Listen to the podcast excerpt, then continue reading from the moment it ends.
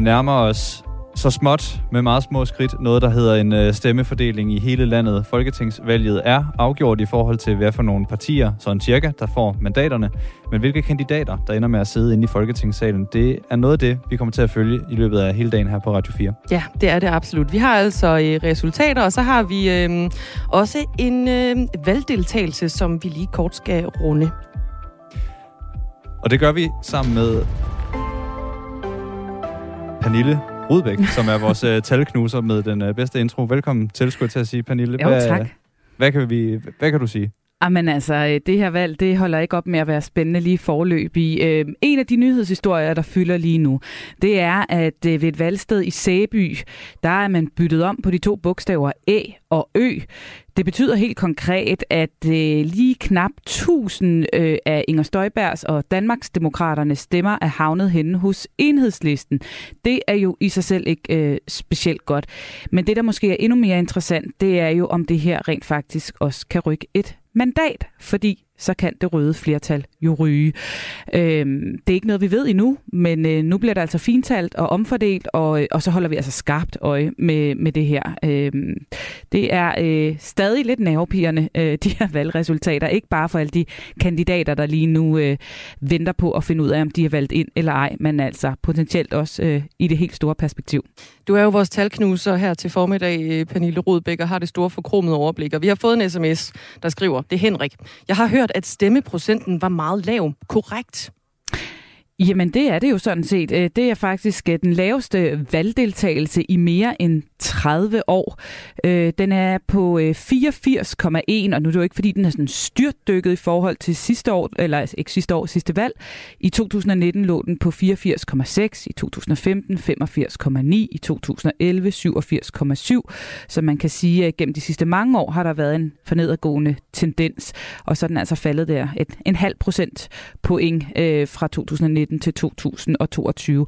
Men altså som sagt, øh, den laveste valgdeltagelse i mere end 30 år. Og der var jo meget spænding inden valget, og også rigtig mange tvivlere, og derfor så kunne man også godt tænke, at det ville få folk til at øh, stemme jo, når nu øh, det hele det lå så tæt og var så spændende. Men de her mange tvivlere øh, kan faktisk også godt være årsagen til den lave valgdeltagelse. Det mener i hvert fald øh, Roger Buk. Han er valgforsker på Danmarks Medie- og Journalisthøjskole. Fordi den spænding jo egentlig først og fremmest skyldtes, at der var rigtig, rigtig mange mennesker, der var i tvivl, og der var også rigtig mange mennesker, der øh, var i tvivl helt til sidste sekund. Og der er der altså en god portion af de her tvivlere, der har øh, endt med øh, at være så meget i tvivl, at de simpelthen har ladet være med at stemme. Roger Buch peger dog også på noget sådan mere strukturelt i vores valg.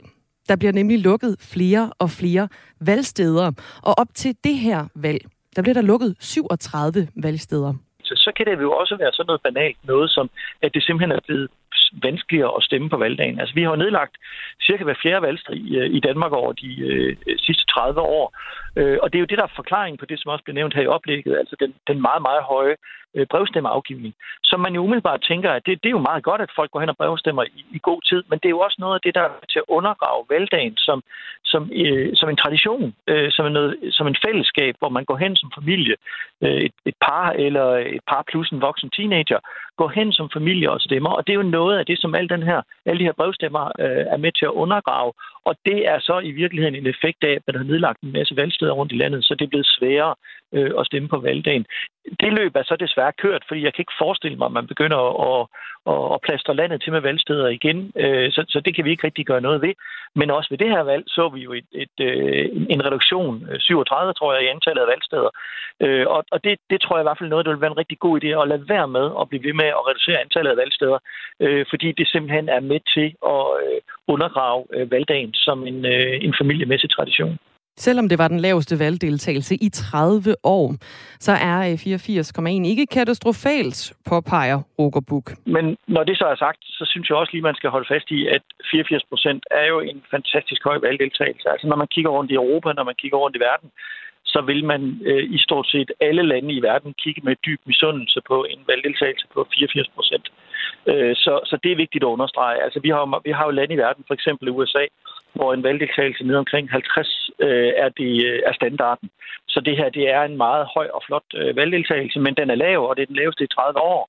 Og der har været en, en vigende trend, en svagt faldende trend øh, over de seneste valg. Så selvfølgelig er det noget af det, som også øh, bliver noget af det, man skal gruble over øh, efter valget på Christiansborg. Det er, øh, hvad, hvad er det her udtryk for, og kan man gøre noget for at at vende den her tendens til en, en vigende valgdeltagelse. Ja, den laveste valgdeltagelse ved et folketingsvalg, det var tilbage i 1920, øh, 102 år siden, og der var den på 74,9 procent. Vi skal tale om øh, Vestjylland lige om lidt. Øh, stemmefordelingen i Vestjylland, der har været et øh, ret spændende opgør på de kanter også. Søren Gade, stille op på Venstre. Søren Pape, stille op for konservativ, hedder de mm. i øh, den kreds. Store navne, ja. tilbagevendende. Stemmesluger. Stemmesluger.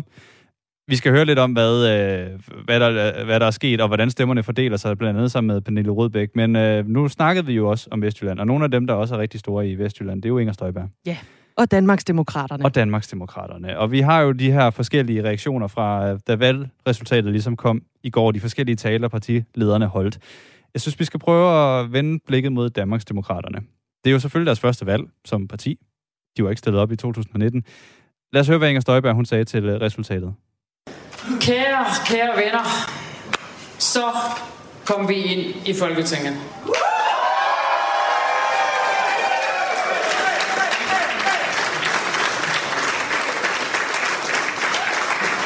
Ja, der var god stemning. Danmarksdemokraterne har fået i alt 55.235 stemmer i Nordjyllands storkreds men de er altså også store i Vestjylland. Øh, Inger Støjberg, hun stillede selv op i Nordjylland for Danmarksdemokraterne, og dermed så blev partiet det næststørste i, uh, i den kreds.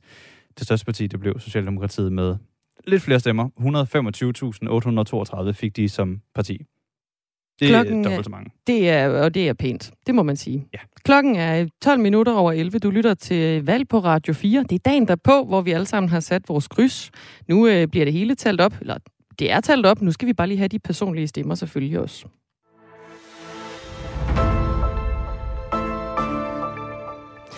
Og dagen i dag er øh, både starten på en øh, masse nyt. Det er en ny regering, nye folketingsmedlemmer og nye politiske vinde. Men det er altså også øh, dagen derpå, blandt andet på Christiansborg, hvor flere af partierne de holdt valgaften i går. Og øh, hvordan ser det så ud her øh, formiddagen efter? Det kan vores reporter Sara Birk Becker fortælle. Ja, altså her på Christiansborg er her lidt stemning af sådan en nytårsfest, der er ved at blive pakket ned. Altså i går var her stole fuldt med politikere, partimedlemmer og journalister, men i dag er de nærmest de eneste mennesker her på gangene. Det er rengøringspersonale og håndværkere, der er i gang med at pakke ned. Men for nylig, eller faktisk lige her for to minutter siden, så jeg Pia Olsen Dyr komme ned af den store trappe her i Vandrehallen. Øhm, hun kom med, med nogle af sine medarbejdere, kunne jeg forestille mig, og øhm, hun havde altså en stor rød kjole på. Så øh, der er stadig politikere, der er på arbejde herinde, men, øh, men ellers er det lidt sådan en stemning af, at vi pakker ned for at kunne komme i gang igen. Øhm, og herfra, hvor jeg står lige nu, der kan jeg godt se, at der er lidt tilbage af festen i går. Blandt andet et, et lille fadensanlæg, der står inde i et af gruppelokalerne, og der ligger lidt kabler rundt i hjørnerne. Der er stadig et stort tv-lysopsætning, der, der står tændt. Øhm, så der er stadig lidt tilbage af festen. Men det er altså lidt en stemning af, at øh, vi skal pakke den her fest ned, for at kunne komme i gang med det rigtige råbrødsarbejde med at få dannet en regering, som politikerne skal i gang med i dag lød det altså fra Sara Birk Becker, som øh, lige tager temperaturen på øh, Christiansborg her dagen derpå, hvor der blev holdt øh, valgaften i rigtig mange ender og kanter af øh, den store borg i det centrale øh, København. Øhm, det her det er Radio 4 morgen, hvor vi altså dækker valget, og vi fortsætter hele vejen ind til, øh, til klokken 13 og tager temperaturen på resultaterne. Ja, Radio 4 morgen er det ikke så meget længere. Det er jo knap nok formiddag. Det er jo en diskussion, vi kan tage en anden dag, hvad, hvornår på døgnet vi lige er. Der sker rigtig meget øh, lige hele tiden, mens vi sender. Der kommer mandatfordelinger ind, og ja, folk kommer ind i Folketinget, folk rører ud. Vi talte øh, tidligere med Søren Ege Rasmussen fra Enhedslisten. Han er røget ud øh, for Enhedslisten. Han mente blandt andet, at det var fordi radikalet havde udskrevet et valg i utid. Det vil han aldrig nogensinde tilgive dem, siger han så. Nej, det bliver en, en lang nag, han kommer til at bære med sig resten af sine dage, lød det som. Ja. Han var utilfreds. Han var meget utilfreds. Men hvordan det ellers fordeler sig, hvem der rent faktisk kommer ind, det er noget af det, vi kommer til at følge med i uh, hele dagen her på, uh, på kanalen. Jeg synes, uh, Dagmar, skal vi hoppe videre til, uh, til det der med, hvordan man overhovedet fordeler mandater? Ja, ja, øh, ja, lad os gøre det. Okay. 175 mandater fordelte vi i går i Folketinget. Øh, der er 179 i alt. De resten det er fra Grønland og Færøerne. Men hvad er det egentlig for noget matematik, der ligger bag de her fordeling af mandater? Det skal vi blive klogere på nu. Det er ikke noget, jeg ved noget om, men det ved Flemming Jul Christiansen en masse om. Goddag, Flemming. Goddag. Du er lektor på Institut for Samfundsvidenskab og Erhverv ved Roskilde Universitet. De 175 mandater de bliver fordelt efter den største brøks metode. Hvad er det for et princip? Ja, det er jo hovedprincippet, der har været gældende for alle valg. Øh, men der skete noget meget historisk i går, øh, som går imod det, vi jo I har undervist studerende om. Det var, der skete det usædvanlige, at Socialdemokratiet fik flere kredsmandater, end de egentlig, deres stemmemandat egentlig berettigede dem til. Hvorfor de var de kun det? berettiget til 49 øh, mandater, øh, men fik 50 kredsmandater. Det fik de, fordi det blev relativt større end Venstre, og så fik de så, på grund af den donske metode, man bruger til at fordele kredsmandater, så fik de faktisk nappet flere kredsmandater, øh, øh, og fik til sammen 50 af dem, og deres stemmeandel berettigede dem i og for sig kun til at få 49 mandater. Og det er simpelthen ikke sket før siden 1953, og vi plejer også at sige til studerende, det er sådan en undtagelse i valgloven, der ikke har været relevant indtil nu, men i går var den faktisk relevant. Og så kan man sige, at det med største brøksmetode, det er så det, der plejer at være relevant, og det er også det, der er relevant for de andre partier. Øh, de, de fordeler det sådan, at de mandater, der øh, skal fordeles, der dividerer man op i 175 ud for de, for de partier, der har fået mere end 2% af stemmerne. Så kommer der en brøk ud af det. Det kan måske være 11,32. Så har de 11 mandater og, og, og, øh, i første omgang, og så ser man til sidst, hvor mange mandater er tilbage, og dem giver man til de partier, der har den største brøk til højre for kommet, så at sige.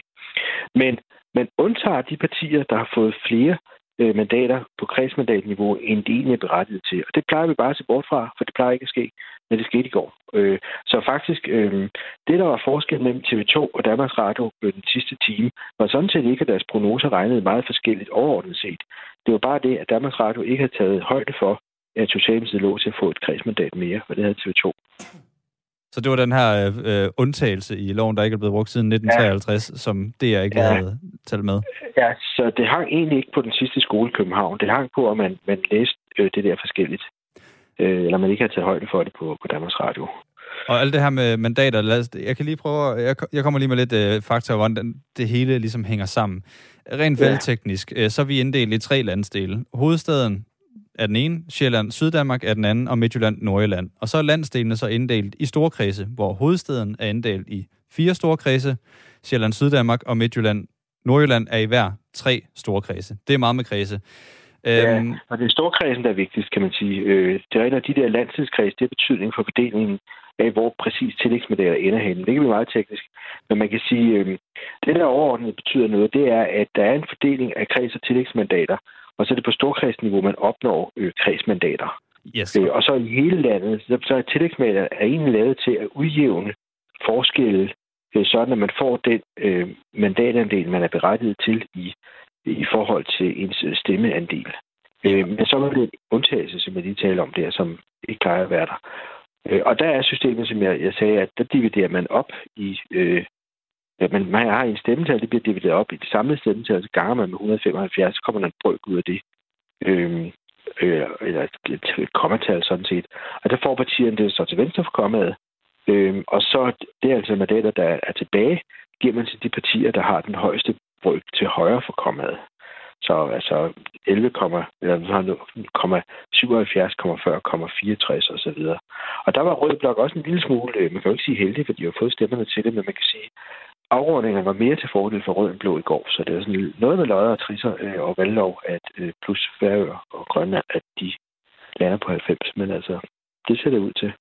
Og det er, det, det er jo meget matematik, øh, Flemming ja. Christiansen. Det er ikke øh, alle, øh, mig selv inklusiv, der er lige skarpe i det. Der er 175 mandater, og de 135, det er de her kredsmandater, øh, du taler om. Ja. Og så er de 40 af dem tillægsmandater. Der er forskellige metoder. Den største brøk, den donske metode, var du også lige inde på at de her to metoder, det, det er dem, man skal kunne for at kunne fordele mandater i Danmark. Er det rigtigt forstået?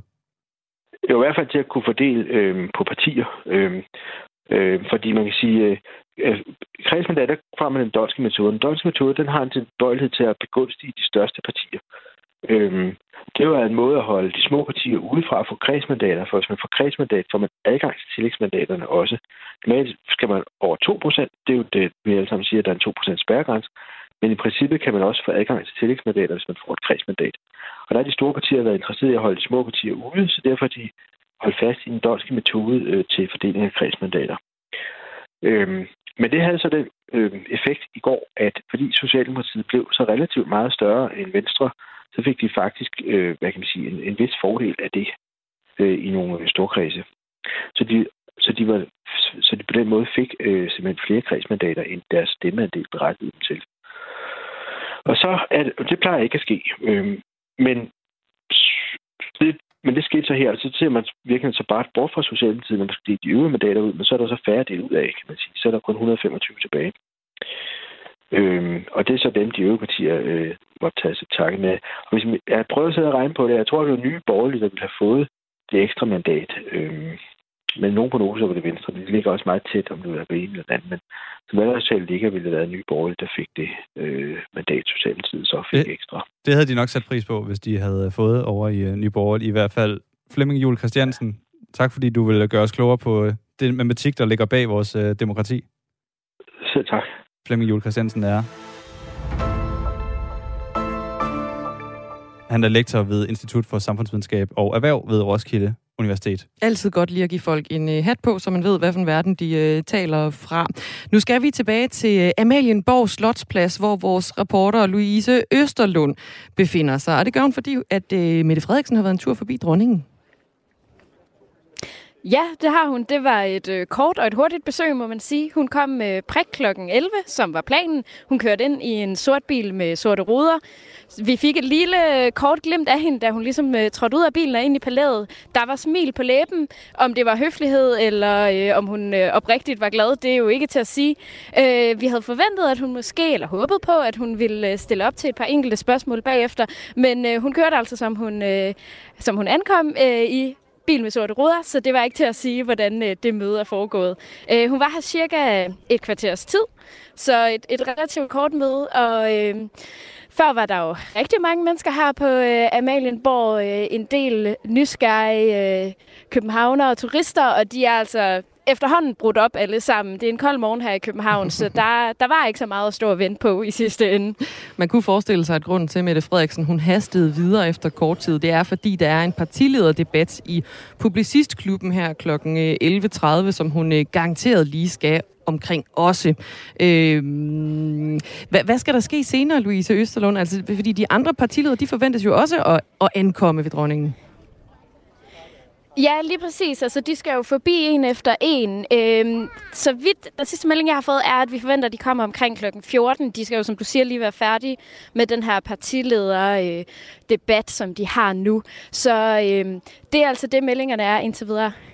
Lød det fra øh, Louise Østerlund, som øh, følger med fra Amalienborg Slotsplads i øh, København, hvor Mette Frederiksen altså lige har været forbi dronningen. Og det er jo en dronningerunde. Det hedder det jo. Ja, der skal til i gang. Og øh, lad os lige prøve at runde en gang. Sådan en dronningerunde, hvad er det egentlig helt konkret, det går ud på? Thomas Larsen. Ja, hvad er det egentlig helt konkret, det går ud på? Det går jo i sin essens ud på, at man skal finde en ny regering. Det er jo ganske helt omdrejningspunktet for det hele. Og så er der så en øh, proces, hvor de enkelte øh, politiske øh, ledere altså kommer med nogle anbefalinger til dronningen om, hvordan øh, de enkelte partier altså ser øh, muligheden for at få dannet en ny regering. Og der kan man altså pege på i første omgang en, øh, en forhandlingsleder, der så skal stå i spidsen for hele det projekt, der handler om at få en ny regering øh, stablet på benene. Og der tror jeg ikke, det er nogen hemmelighed, at det bliver øh, Mette Frederiksen, sådan som øh, tingene ser ud nu, og sådan som mandaterne øh, ligger. Og så bliver det i virkeligheden Mette Frederiksens opgave her i øh, den øh, kommende tid at prøve at sondere terrænet hos de øvrige partier og se, om der kan laves den her regering hen over midten. Fordi det er jo den anbefaling, hun kommer til at få altså fra de fleste, og det er den anbefaling, hun også altså selv vil arbejde efter, at hun skal prøve at bygge en regering hen over midten. Det, der så ofte kan være det store problem, det er, at øh, der kan være snubletråde, som øh, de enkelte partier øh, stiller op. De kan komme med nogle krav, som i praksis gør det enormt svært at få tingene til at gå op. Ja, det er jo nogle af de krav, vi i hvert fald øh, ser ind i i den her øh, valgkamp, når der skal dannes en ny regering. Fordi lige pt. ser det ud som om, der er så mange krav på kryds og tværs, at kabalen faktisk ikke helt kan gå op. Og der begynder jo, Dagmar, hvis jeg lige må mm. spytte ind her med nogle øh, forskellige meldinger. Øh, det er altså partilederne, de er også stået op efterhånden. Det har sikkert været en øh, lang, lang nat, nat, men de, øh, de begynder at vise sig rundt omkring, blandt andet fordi der er sådan en partilederdebat i, i noget, der hedder Publicistklubben. Det er simpelthen sådan en tradition, der altid er dagen derpå på et valg. Og der skal de alle sammen hen. Det skulle have været klokken 11, det er blevet rykket her til klokken halv 12, så der er de altså ved at ankomme nu. Og der piper de selvfølgelig også lidt til pressen. Og måske meget forventeligt, så har øh, Inger Støjberg allerede sagt, at hun kan ikke se for sig på nogen måde at indgå i noget som helst samarbejde med de radikale. Altså måske også øh, et udtryk for, at den her brede regering, i hvert fald hvis det med de radikale, ser svært ud i hendes øjne.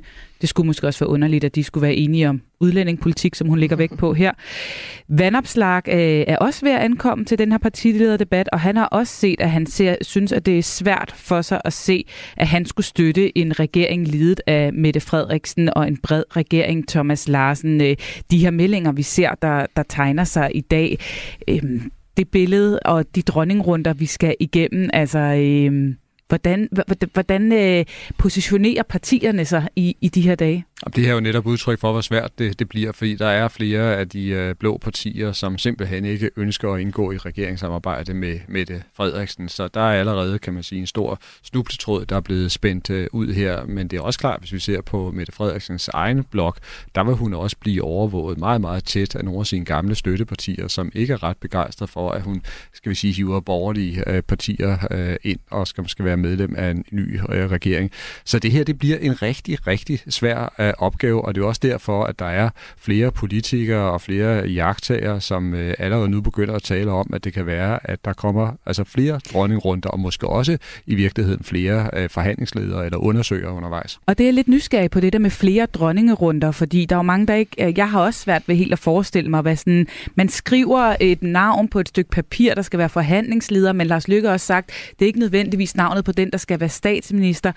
Nu øh, vil der sikkert være flest, der skriver Mette Frederiksen, så skal hun ud og prøve og så, hvordan fungerer det så? så? Så siger hun på et tidspunkt, nu er det for svært, og så går hun til dronningen igen? Eller ja, hvordan? det er rent faktisk det, der kan ske. Altså, ja. Hun kan simpelthen blive nødt til at se i øjnene, at den her opgave, den her mission, hun er sat ud på, den kan ikke lykkes. Og så må man jo bede om nogle øh, nye råd og prøve at se, om man kan, kan hun så blive forhandlingsleder i en ny øh, dronningerunde, eller skal man så pege på en ny? Det, det kan jo godt, men der kan også ske det, at man faktisk øh, vælger en anden. Og det er jo så også en del af, af, af spillet, som kan være nervepirrende her, fordi alt andet lige, altså, så er det jo en fordel at være den, der sonderer terrænet og på en eller anden måde har en vis kontrol med øh, processen. Så det er en position, man, man gerne vil have, hvis man drømmer om at blive øh, statsminister. Og derfor har vi jo også set tidligere i historien, at nogle af dem, der netop har haft lige præcis den her position, haft rollen som øh, kongelige undersøger, de ender også som regeringschefer. Men det kan jo være, at øh, pludselig så skifter det over, og så skal det være, at vi ser øh, Lykke øh, komme ind, for nu bare at nævne et eksempel på noget, der kunne ske. Spændende, og og når man nu skriver øh, Mette Frederiksen for eksempel på den her side, så er der jo nogle partier, der vil skrive med henblik på at danne en bred regering. Nogle vil skrive med henblik på at danne en rød regering. Øhm, så er det jo to forskellige missioner, hun bliver sendt ud på.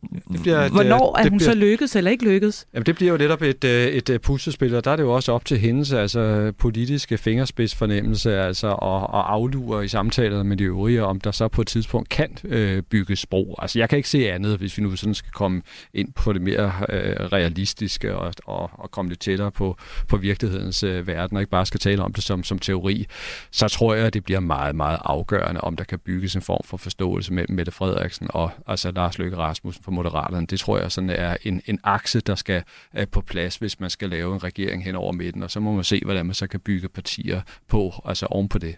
Og nu er Søren Pape Poulsen også ved at melde sig på banen til den her partilederdebat i øh, Publicistklubben. Og øh, han har også lige givet et par ord med på vejen. Han skriver, at det er der tankevækkende, at øh, danskerne har sagt, at de vil have mulighed for at få en anden statsminister. Det må Nordatlanten gøre op med sig selv, om de vil afgøre, hvem der skal være statsminister i Danmark. Altså han er ude at kritisere, at det faktisk er de her nordatlantiske mandater, som øh, i sidste ende afgør, om øh, Mette Frederiksen hun kan sikre sig statsministerposten. Det kommer vi alt sammen til at, at følge meget mere op på, ligesom det bliver spændende at følge med i den her øh, øh partilederdebat, som altså også finder sted nu her klokken øh, halv 12, og så kommer vi selvfølgelig også til at følge med i øh, mandatfordelingen, som stiller og roligt tigger ind, for der bliver sat flere og flere navne på øh, kandidaterne. Det gør vi så øh, absolut. Du lytter altså til valgdækningen her på Radio 4. Pernille Rodbæk, Thomas Larsen er med, det er Nicolai Dupont og Dagmar Eben Østergaard. Også nu er der nyheder.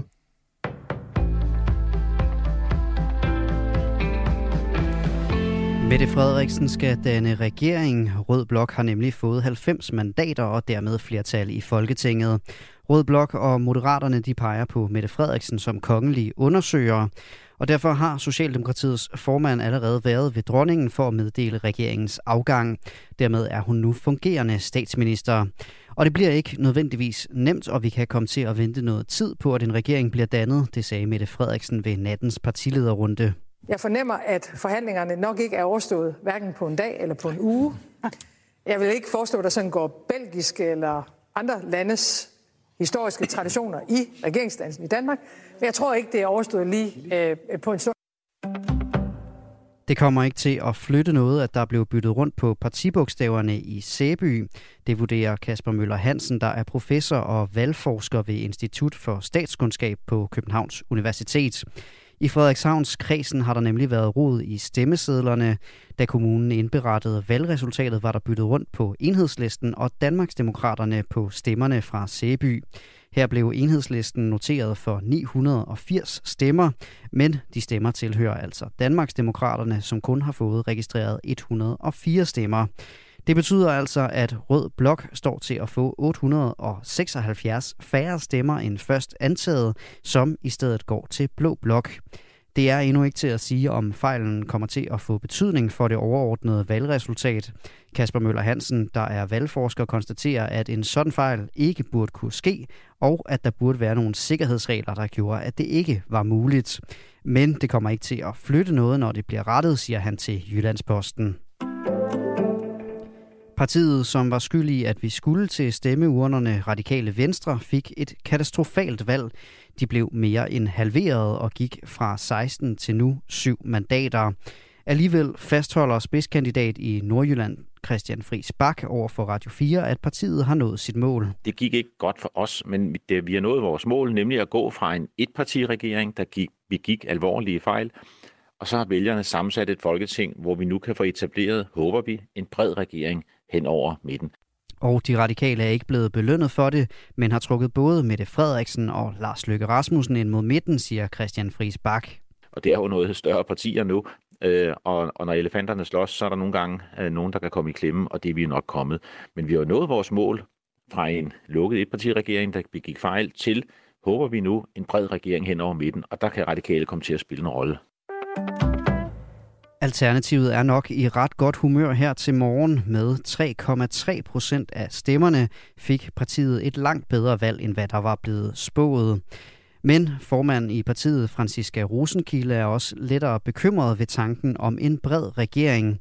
Hun har nemlig meget, meget svært ved at se, at der kan laves en ambitiøs klimapolitik hen over midten i dansk politik.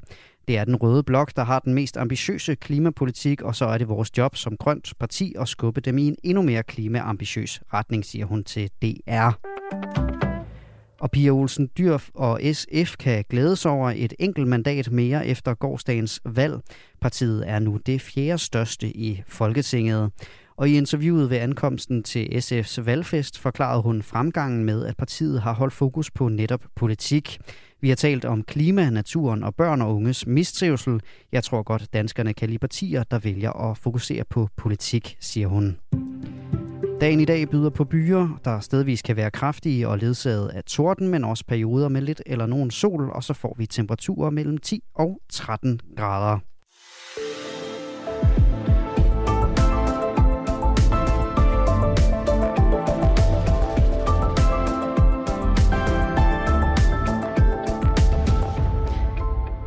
Formiddagen igennem, der får vi sms'er fra dig, der lytter med. Der er kommet flere ind på øh, 1424. En af dem, der skriver ind, det er Mikkel. Han skriver, min forløbige konklusion. Når man graver grøfter, så skal man øh, ikke grave dem dybere end gummistøvlernes højde, eller bredere end bukseskrevet kan holde. Der er også en, der hedder Michael, som skriver, Lykke har lovet ikke at pege på Frederiksen som statsminister, hvis der ikke bliver en uvildig advokatundersøgelse af Mink-sagen. Så han har godt nok at holde, hvad han har sat os i udsigt, skriver Michael, som formentlig er en øh, moderat vælger. Vi har også fået en sms fra Tommy. Det kan godt være, at han er venstrevælger. Venstre har skudt sig selv i foden. Det gamle Venstre har fået 53 mandater. Altså Jakob, Inger og Lars. Det er Jakob Ellemann, Inger Støjberg og Lars Lykke. Det kunne have været Danmarks største parti, skriver han. det er jo også en analyse, hvis det hænger sammen på den måde. Det er jo faktisk øh, ganske vist, fordi vi kan jo i hvert fald sige, at altså Venstre har fået 23 mandater, Moderaterne har fået 16. Det er jo øh, eks-venstre mand Lars Løkke i spidsen. Eks-venstre kvinde i øh, Danmarksdemokraterne Inger Støjberg har fået 14 mandater. Så der er altså 63, øh, ja. en øh, god portion mandater der at hente, hvis nu Venstre stadigvæk havde så- stået i en eller anden form for en øh, samlet flok. Alle de her sms'er, lad, bliv, lad dem strømme ind fortsat. Du kan altså stadig byde ind og give dit besøg med her i, øh, i Radio 4 øh, valgdækningen her dagen derpå, efter alle har sat deres krydser. De er blevet talt op, og nu venter vi sådan set bare på de her øh, personlige stemmer fortsat. Og nu snakker vi om Venstre og den blå blok, som kunne stable et øh, forspring på benene. Det, der er jo et parti i øh, blå blok, som har haft et rigtig dejligt valg. Det er Liberal Alliance. Ja, de har haft det storartet. De får 14 mandater ved det her folketingsvalg. De går 10 mandater frem, og om ikke så forfærdeligt længe, så taler vi med Jens Meilvang, som er folketingskandidat for partiet i Østjyllands storkreds. Men øh, inden det, så skal vi altså lige omkring et øh, andet parti, som, øh, det, som det ikke er gået lige så godt for. Det kan vi vel godt sige, Pernille Rodbæk. Ja, altså øh, hvis man øh, vågner op i dag mm, som radikal, så kan det godt være, at man lige øh, føler den øh, ekstra tung at komme ud af, af sengen i dag. Det blev jo altså et, øh, et gedin tilbageslag for øh, radikale i går på øh, ni mandater. De endte på 3,8 procent af stemmerne og øh, ligger altså og rundt som ja, det øh, fjerde største øh, fjerde mindste, hedder det, parti i, øh, i Folketinget øh, lige nu. Øh, vi ser billeder af alle partilederne, der lige nu er samlet til en partilederdebat her dagen derpå i det, der hedder Publicistklubben og Thomas Larsen. Jeg kan ikke lade være med at tænke på, hvad er det for nogle budskaber, hvad er det for en, en façon, som Sofie Carsten Nielsen hun skal vise sig fra, både her, men altså egentlig også i, i den kommende tid. Hvor, hvor er det, hun står? Hun skal jo ind i øh, kampen igen, og det er klart, at øh, hun har øh, tabt første halvleg meget, meget stort, hvis vi nu skal bruge fodboldens billede. Men der er en anden halvleg, og det er den, der kommer til at handle om, hvordan en ny regering skal se ud. Og der er det jo altså helt tydeligt, at nu satser de radikale alt på, at det kan godt være, at de er blevet små, at det kan godt være, at de har mistet en masse folketingsmedlemmer, men nu har de måske chancen for rent faktisk at få noget indflydelse, hvis de kan få altså, noget indflydelse på, på dannelsen af den nye regering, og måske endda også komme med i den. Så det er helt tydeligt, at de går meget, meget fokuseret ind på det her, og de har jo også lidt ret, når de siger, at det var jo det, de egentlig ønskede, at øh, etpartiregeringen skulle opløses, og så skulle der bygges noget bredere. Ja, for det, der er jo så fascinerende, når man kigger på de radikale i dag, det er, at de jo på den ene side er fuldstændig øh, slået øh, tilbage i målingerne. De bliver et lille bitte parti i Folketinget.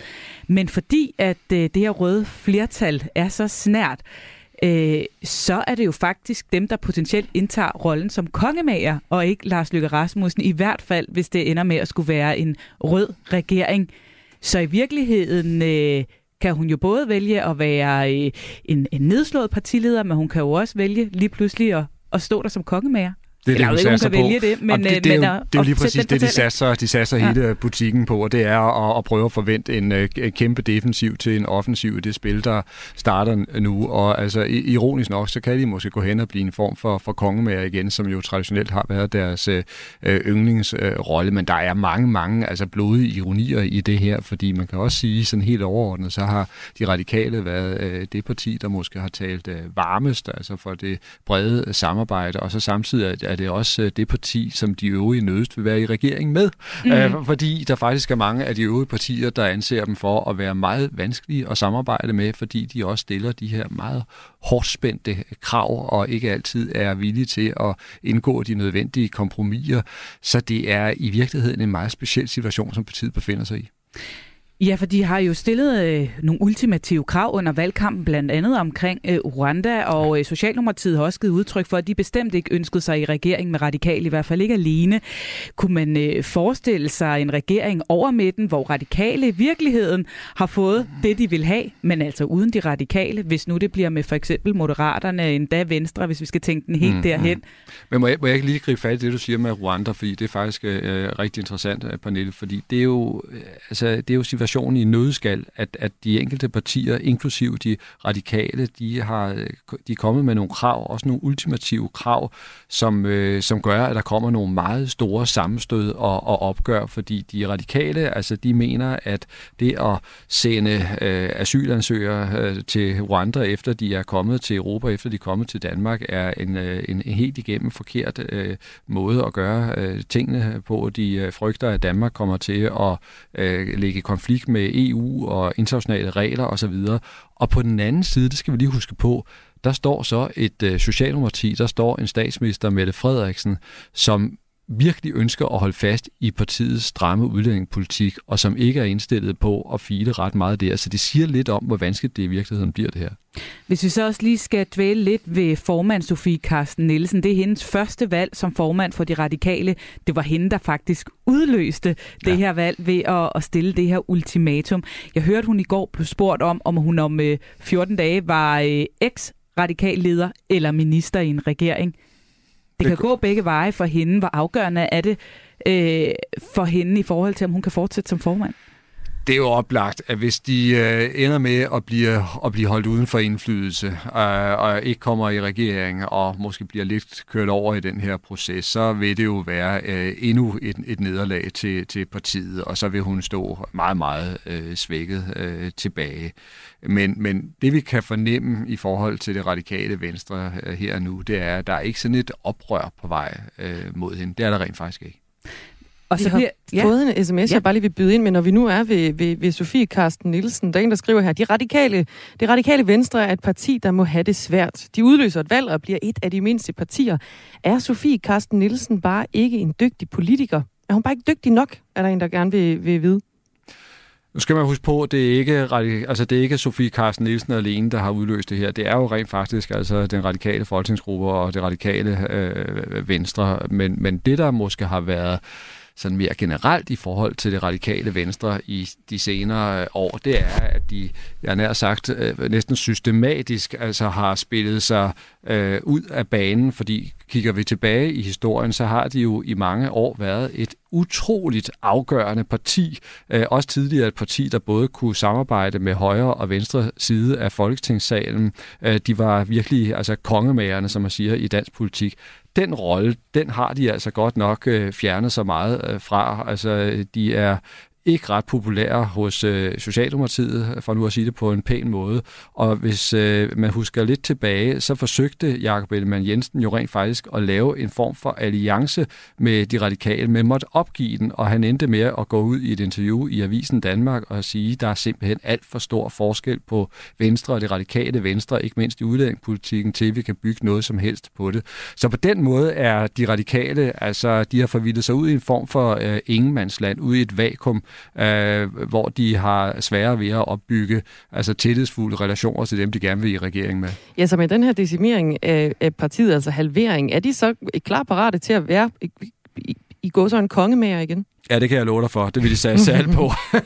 det er simpelthen det, de ser som en, en, en del af partiets øh, overlevelse, og de vil kæmpe altså, til sidste blodstråbe lige nu her for at netop at komme ind i nærheden af, af indflydelsen. Og det skal man altså også forstå. Det er en del af det radikale DNA. Det er en del af deres øh, selvforståelse. Altså, de føler virkelig, at de skal sidde med omkring de afgørende borger, og det ønsker de altså også, selvom de er blevet ganske, ganske små. Og det er i virkeligheden også derfor, at der ikke er udbrudt et kæmpe opgør eller oprør i partiet over den her afklapsning, de har fået nu, og det er også derfor, de ikke vender sig mod deres øh, formand, fordi hvis de bare kan få indflydelsen i den proces, der venter, så er der en del af dem, der faktisk vil være ganske mm. godt tilfredse. Det er ikke antallet af mandater, der tæller her, det er magten.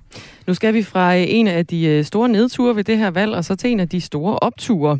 Det Liberale Alliance, som er en af valgets helt store vindere. Det blev til en kæmpe fremgang fra fire mandater og 2,3 procent af stemmerne ved det sidste valg til 14 mandater og 7,9 procent af stemmerne ved Folketingsvalget i går. Altså 10 mandater mere i, øh, i Folketinget. Jens Meilvang, velkommen til. Tak for det. Folketingskandidat for Liberal Alliance i Østjyllands Storkreds. Først og fremmest jo øh, tillykke med det her flotte valg. Føles det ja, godt? Mange tak. Ja, helt vildt. Det er godt nok øh, fedt, det må man sige. Er du et, et lettet menneske, der står op i dag? Ja, det kan man godt sige. Altså, vi har jo, jeg har jo været med fra, at vi havde en optur sidste gang, og så til vi havde den her nedtur og var tæt på spærregrænsen, og så hele vejen op igen her. Så det har været noget af en rutsjebanetur, så, så det er mega fedt, altså når man øh, ja, har prøvet begge dele. Så vi er virkelig glade. Liberal Alliance i øh, den øh, kreds, du stiller op i, Storkreds Østjylland, har fået tre mandater. I er 11 til at kæmpe om de her tre mandater i Østjylland. Hvordan spår du dine egne chancer for at komme i Folketinget? Altså jeg vil sige nu, når vi, vi har fået, fået tre, så, så, så tror jeg, at uh, der er gode muligheder. Altså jeg, jeg er jo uh, lokalpolitiker i forvejen og, og, og så videre, øh, og har også stillet op til folketingsvalget før og, og fået et forholdsvis pænt valg. Så jeg, jeg, jeg tror, der er gode muligheder nu, det må jeg sige. Og er du klar til det? Det er jeg. Altså, jeg har jo været politisk aktiv, og jeg er også folkevalgt. Det har jo været i... Du sidder i Nordjurs også i kommunalbestyrelsen, ikke sandt? Ja, lige præcis. Ja. Øh, været i mange, mange år. Så øh, sidder der fire perioder, lige gået i gang med en femte periode. Så, så jeg synes, jeg har, skal... jeg har brugt noget tid på at forberede mig på det her, kan man sige. Skal du egentlig dobbeltjobbe så, Jens Meilvang, hvis du så også kommer i Folketinget? Altså, jeg er udvalgsformand nu, og det kan jeg selvfølgelig ikke være, hvis jeg er i Folketinget. Men, øh, mm. men min plan er at blive som almindelig kommunalbestyrelsesmedlem. Øh, så, så, så det er det, jeg gør. Mm. Øh, indtil videre, så er det jo mest øh, Alex Van Opslark, som de fleste i hvert fald forbinder med, med Liberale Alliance, sådan på, på landsplan. Øh, hvad vil du gøre for, at du også kommer til at blive sådan mere et ansigt på det her parti? Jamen, øh, jeg, jeg ved egentlig, altså, jeg har jo haft øh, min mærkesager, og altså, jeg kommer fra Djursland af. Hvad det tror jeg, der er mange, der... Jamen, det er jo sådan i tråd med vores egen mærkesager, men det er selvfølgelig også, at at øh, jeg har gået til valg på, at øh, Djursland var tæt på at kunne få et, øh, et lokalt folketingsmedlem. Det er der faktisk mange, der, der, der synes, der er behageligt, at, at man, man har en lokal mand øh, på borgen, som man kan gå til, hvis der er et eller andet, det lokale erhvervsliv har et problem, den lokale havn har et problem osv. Og, det, og det, det er blandt andet en, har været, man kan ikke kalde det en mærkesag, men det er alligevel noget af det, jeg har gået til valg på, at, at det var godt for vores område, altså ud over hele Østland, men også godt for, for Djursland og Randers, at man har et lokalt folketingsmedlem, man kan gå til, hvis der er et eller andet, der driller. Øh. Ja, og er det sådan, du vil sørge for os at blive et, et kendt liberalt ansigt? Nej, men altså, det er jo ikke et mål for mig sådan at blive kendt kendt. Det er jo egentlig at få leveret nogle resultater, men jeg er jo fuldstændig enig i vores øh, politik. Og, det ville da være meget fedt og, til næste valg, måske. Ja, ja, men, øh, ja, ja men, men det tror jeg, det kommer lige så stille hen ad vejen jo. Altså, øh, men, men, øh, men, men det er ikke et mål i sig selv. Men det er mere for noget indflydelse og, og få gennemført noget af vores politik mm. og på, på bedst mulig måde. Ja, og lad os gå til det så, fordi i det tredje største øh, borgerlige parti, større end konservative og næsten øh, lige så store som Danmarks Demokraterne, hvad, øh, hvad skal I gøre med den her magt og de mandater, I nu har fået? Jamen, det vil sige, at øh, vi, den nye folketingsgruppe, de skal mødes for første gang i morgen, og der tror jeg, man laver en plan. Men ellers har jeg tiltro til vores øh, partiledelse. De har en plan. Jeg vil ikke sådan uh, sidde her som nyt uh, folketingsmedlem, muligvis nyt folketingsmedlem, og lige uh, fyre uh, en masse uh, gode idéer til, hvordan vi kan gøre det. Det, det, det tror jeg, jeg vil overlade til ledelsen i første omgang.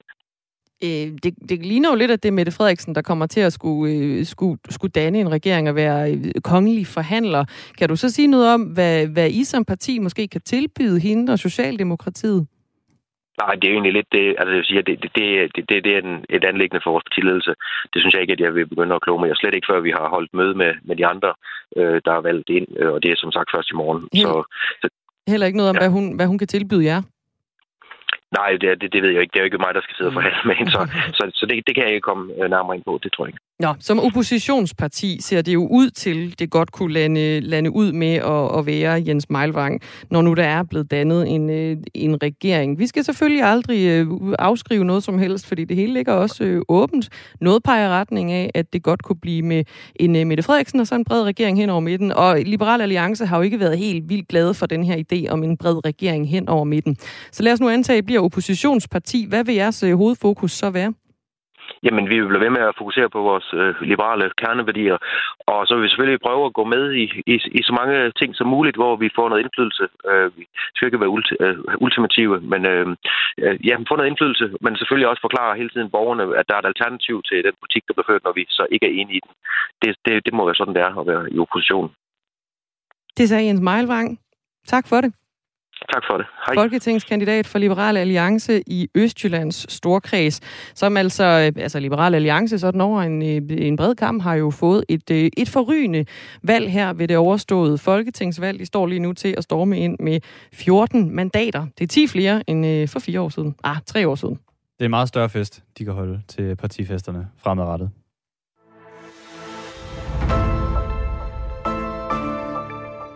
Vi skal op fra en bravende succes til den diametrale modsætning. Måske den konservative historie ved valget har været øh, rimelig interessant. Partiet satte barn højt, kørte en statsministerkandidat i, øh, i sædet. Det var Søren Pape Poulsen, men højt at flyve, dybt at falde. Partiet ender med at gå to mandater tilbage, så de er nede på 10 mandater lige nu. Benny Damsgaard, goddag.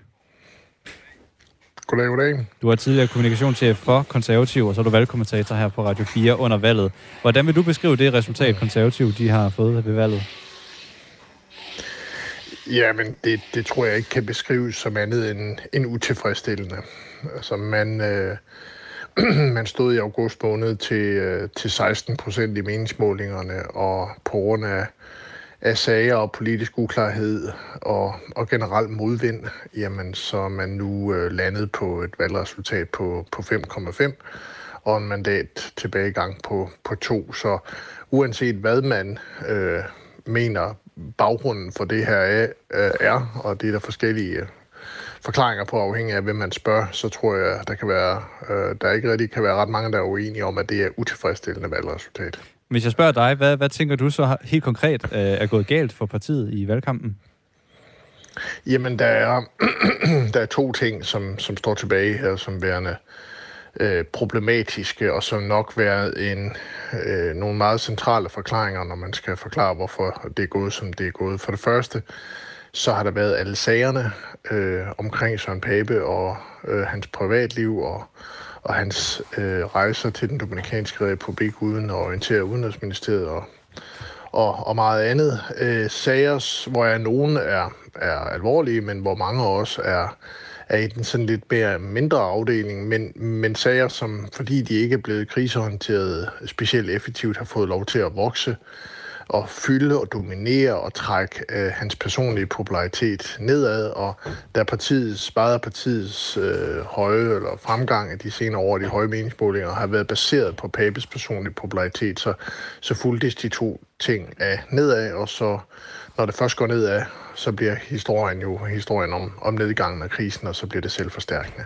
Så det kan man sige er den første øh, centrale del af det. Den, den anden del af det er også, at Øh, det konservative folkeparti er gået til valg på en øh, historisk meget, ja, man kan godt kalde den ambitiøs økonomisk politik, en meget højorienteret økonomisk politik i forhold til at være statsministerkandidat.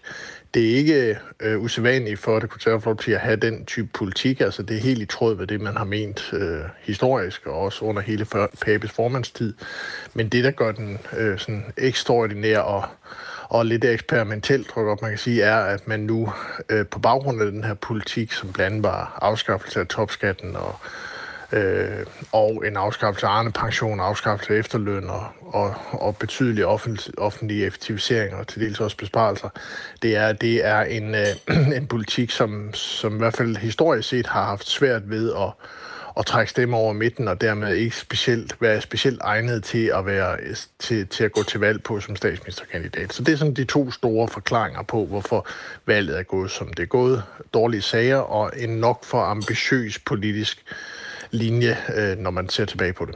Tidligere så lød vælgeropbakningen til konservativ, som du også nævnte øh, lige før, på cirka 16 procent, men siden så ramte den ene møghistorie efter den anden især partiformanden Søren Pape Poulsen. Resultatet i går, det endte så med en opbakning på 5,5 procent, endda mindre end partiets resultat i 2019. Det gjorde også ondt på partiformanden. Jeg synes lige, vi skal prøve at høre, hvad han sagde på TV2 i aftes, da resultatet kom frem. Vi har tabt en procent, ja. Vi ser ud til at tabe to mandater. Det er jeg nok den, der er allermest ærgerlig over. Det gør rigtig ondt, og det er ærgerlig over. Men der er stadigvæk mange procenter at hente i de kommende år. Og det kommer vi til at kæmpe for i fællesskab. Ja, Benny Damsgaard, vi spurgte tidligere på morgen Mona Jul, øh, som er medlem af det konservative folkeparti, øh, om det var Søren Pape eller politikken, der var årsagen til, at det var gået sådan her ved valget. Hun skriver selv, det skal der evalueres på. Det kan være, at du kan give din fortolkning på, hvad der har fyldt mest. Ja, men jeg tror, i den, øh, ved den almindelige vælger øh, har det nok øh, været lidt en kombination af de to ting, men, øh, men der er ingen tvivl om, at at partiet jo nu står over for en, en evalueringsproces, som også kan blive både hård og, og ubehagelig.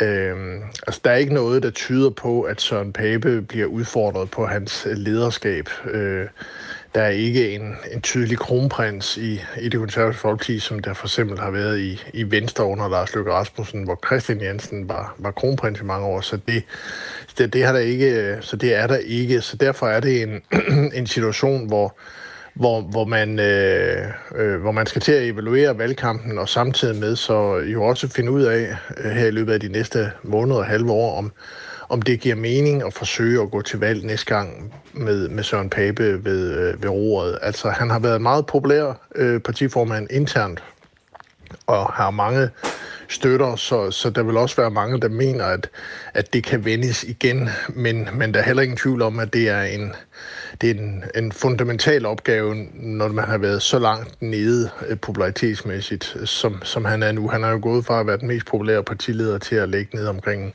7. og 8. plads øh, blandt partilederne i de målinger, som der er lavet. Og det er, det er svært at vende det, øh, hvis, øh, hvis man skal gå til, til valg med ham som, øh, som leder øh, næste gang også. Men der kommer en evalueringsproces, og der vil være mange bud på, hvad der er gået galt, og ikke mindst også, hvad der skal til for at rette tingene op igen. Jeg kan lige høre, hvad han egentlig selv sagde i forhold til det her med at gå af som formand. Det er også et klip fra TV2 i går.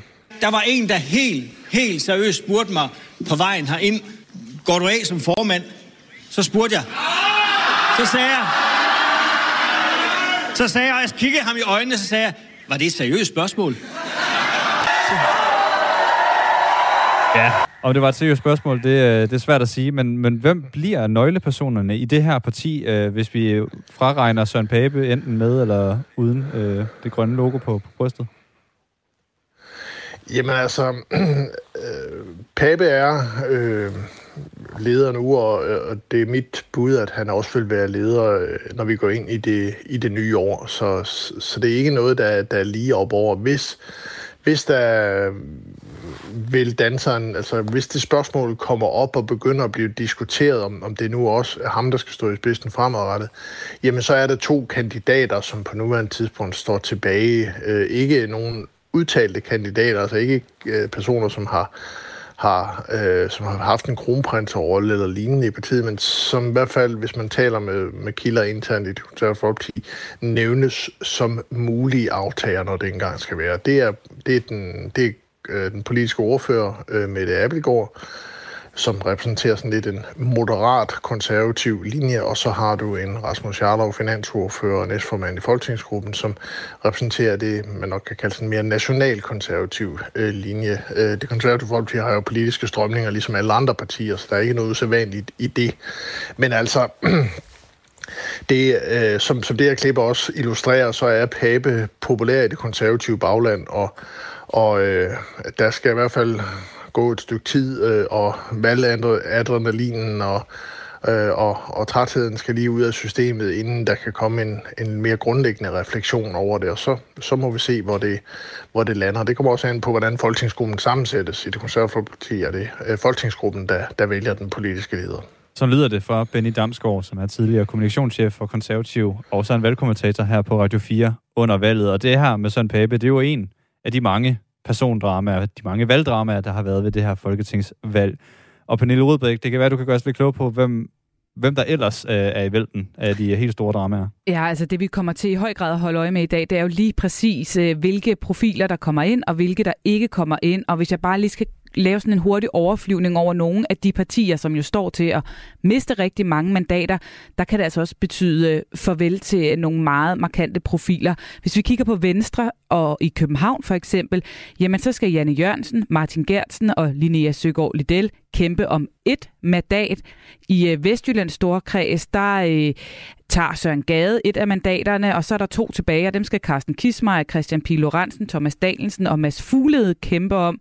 Hvis vi øh, hopper ned til de radikale, så er der altså fire profiler til at kæmpe om et mandat. Samir Narva, Claus Bondom, Ruben Kide og Karoline Magdalena Meyer, de skal kæmpe om et mandat, og også i Østjyllands storkreds, ja, der er det Andreas Stenberg, Katrine Ropsø og Susan Kronborg, der alle sammen sidder i Folketinget i dag, der også skal kæmpe om et mandat. Og øh, et sidste i Østjylland, også for de konservative, der er det Mona Jul, Markus Knudt og Isabella Arndt. Det bliver også kun en af dem, der bliver plads til, og så måske for lige at slutte med et af de allerstørste persondramaer, der er øh, på dagsordenen i dag. Ja, det er i Sjællands Storkreds, hvor Pia Kærsgaard og René Christensen for Dansk Folkeparti også skal kæmpe om et mandat. Masser af drama på programmet i dag i hvert fald. Og også masser af radio om Folketingsvalget og de her dramaer her på kanalen i dag. Lige nu der sender vi frem til klokken 13. Det gør vi med Nikolaj Dupont, mig selv, Dagmar i Møstergaard og Pernille Rudbæk og Thomas Larsen, politisk redaktør her på øh, Radio 4. Men nu er det altså tid til, at du skal have en omgang nyheder. Det bliver med et kvarters nyheder nu klokken 12.